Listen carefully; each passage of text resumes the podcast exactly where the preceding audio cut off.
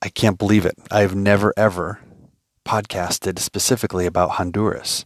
Although my wife and I have had the privilege of going to the Isle of Roatan in Honduras a few times on cruises. I believe we went there our first time was on a carnival and then we ended up going on a Norwegian and I think our Disney cruise might have went there as well one time.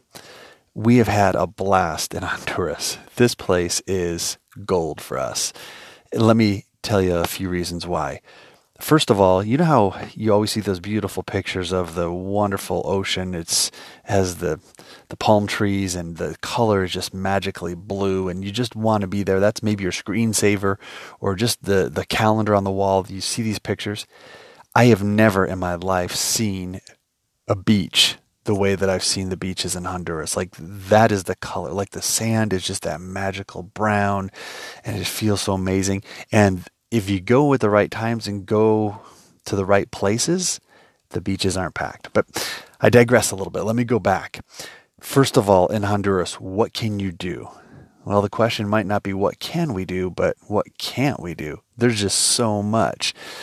It first of all, scuba diving, that might be of appeal to you on one of our adventures, we had a, a, relative that was awesome. He decided to get a private boat, and we all kind of went in. There were six of us, and it ended up being pretty darn affordable. This boat took us out to go fishing, which was excellent in itself. Going out and trying to find some of the biggest fish out in the ocean, and have a couple private guides. That was awesome. We didn't really catch much. I think we caught the world's tiniest fish or something like that. But what I remember is we also had an opportunity to go scuba diving uh, excuse me, um, yes, uh, snorkeling, not scuba. We went snorkeling in this area, and oh my goodness, it was outstanding. Uh, we didn't get, you know, you, you kind of can go as a little bit below the surface, and you can.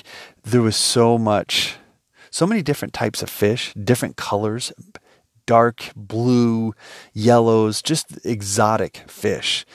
It and it was so peaceful to just be out floating in the ocean no agenda, just I wonder what I'll see. And of course, we went out on the bar- on the reef, the large reef that's out there. You have to be very careful. You don't want to destroy it. You have to follow all the rules and such. Make sure that you get the right sunblock, suntan lotion, or whatever, so that you're not hurting the ocean and you don't touch the reef because it can hurt the reef. But oh my goodness, I don't know if I've ever been so tranquil, so relaxed and calm on vacation ever as to be out uh, out snorkeling and looking at different fish and such. Well, there's also so that you have fishing, you have snorkeling, the ocean itself. Like if you just go out on the beach and just relax, that's great. One of the places that we thought was just magical is we went. There's a, a special farm. It's a, an iguana farm, is what they call it, where you get to go see these massive. Maybe 50 pound iguanas or so. They climb the trees. They're all over the place. It's pretty crazy. But they also have monkeys where you can see these cute little monkeys out there playing and they'll they'll interact with you and such. But when you're done with all looking at all those and seeing all these amazing birds and things, parrots, then you get to go and and this was my favorite part going on the beach, relaxing, jumping in the water and playing around. We did that. We actually hired a private taxi to take us there and back so that we could get there quicker and enjoy a longer time away from our cruise and then to get back on the cruise ship at the right time. We didn't wait for a bus to come pick us up. Buses go slower than cars uh, typically. They don't give you as much time at your, your destinations. And we learned this from someone who did it on our first trip. She told us about how she hired a private taxi, so that's what we did as well on a subsequent trip. Iguanas are amazing. I think that's where I had my first iguana ever that I ate. I don't recommend that to everyone. It's kind of like chickenish, eh, a little bit like chicken, yeah, but it's not for everyone.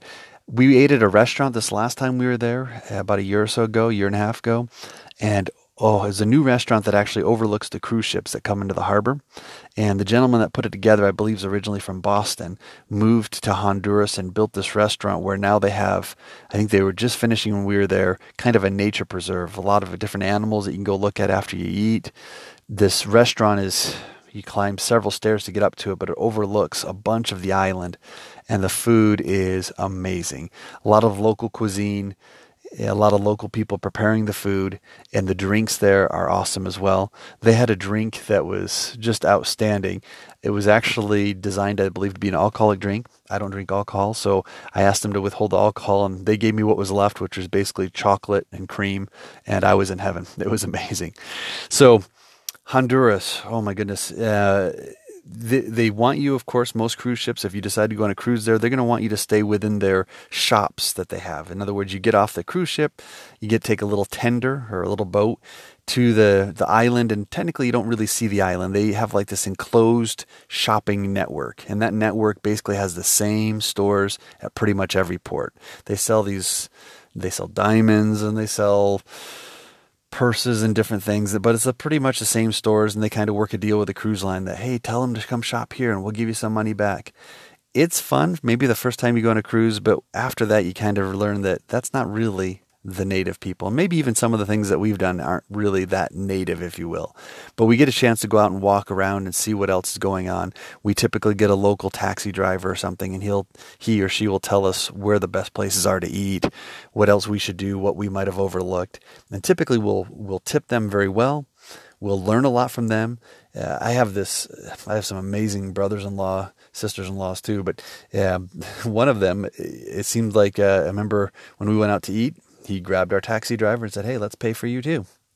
And so we all chipped in and, and paid for him, but it was our brother's brother-in-law's idea.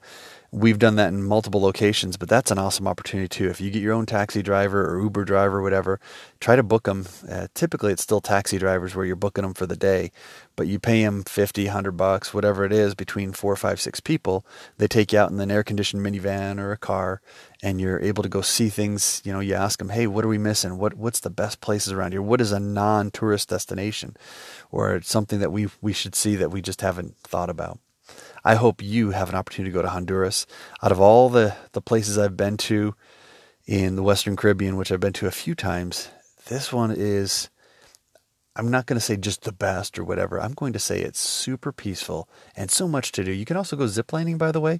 If you like ziplining, that's also that same place I was telling you about with the monkeys and the iguanas. They typically have ziplining there and, and these really cool suspension bridges that you can go over th- this is one of the main places that I love going to when we go to Honduras. And I hope you have an opportunity to get there soon. Good luck. Bon voyage.